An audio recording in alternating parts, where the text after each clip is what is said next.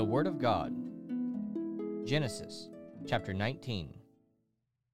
And there came two angels to Sodom at even.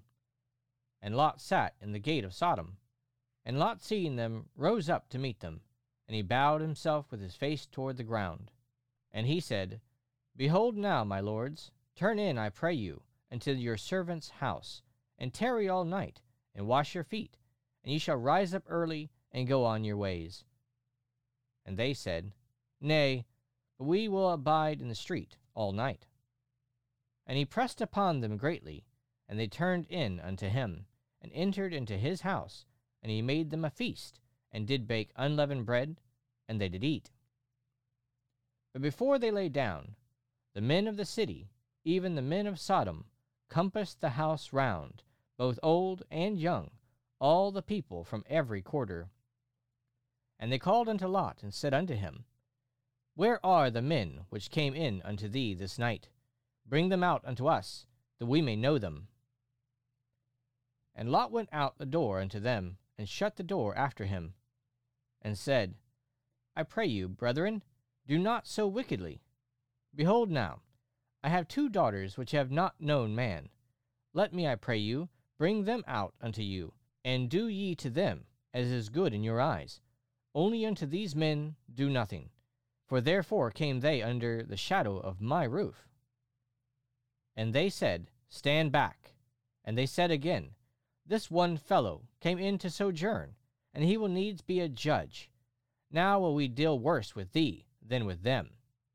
And they pressed sore upon the man, even Lot, and came near to break the door. But the men put forth their hand, and pulled Lot into the house to them, and shut the door. And they smote the men that were at the door of the house with blindness, both small and great, so that they wearied themselves to find the door. And the men said unto Lot, Hast thou here any besides? Son in law, and thy sons, and thy daughters, and whatsoever thou hast in the city, bring them out of this place. For we will destroy this place, because the cry of them is waxen great before the face of the Lord, and the Lord hath sent us to destroy it. And Lot went out and spake unto his sons in law, which married his daughters, and said, Up, get you out of this place, for the Lord will destroy the city. But he seemed as one that mocked unto his sons in law. And when the morning arose, the angels hastened Lot, saying, Arise, take thy wife and thy two daughters which are here, lest thou be consumed in the iniquity of the city. And while he lingered, the men laid hold upon his hand, and upon the hand of his wife, and upon the hand of his two daughters, the Lord being merciful unto him. And they brought him forth, and set him without the city. And it came to pass, when they had brought them forth abroad, that he said, Escape for thy life, look not behind thee, neither stay thou in all the plain, escape to the mountain, lest thou be consumed. And Lot said unto them, O not so, my lord. Behold now, thy servant hath found grace in thy sight, and thou hast magnified thy mercy, which thou hast showed unto me in saving my life. And I cannot escape to the mountain, lest some evil take me, and I die. Behold now, this city is near to flee unto, and it is a little one. O let me escape thither, and my soul shall live. And he said unto him, See, I have accepted thee concerning this thing also, that I will not overthrow this city for the which thou hast spoken. Haste thee, escape thither, for I cannot do anything till thou be come thither. Therefore the name of the city was called Zoar. The sun was risen upon the earth when Lot entered into Zoar, and the Lord rained upon Sodom and Gomorrah brimstone and fire from the Lord out of heaven. And he overthrew those cities, and all the plain, and all the inhabitants of the cities, and that which grew upon the ground. But his wife looked back from behind him, and she became a pillar of salt.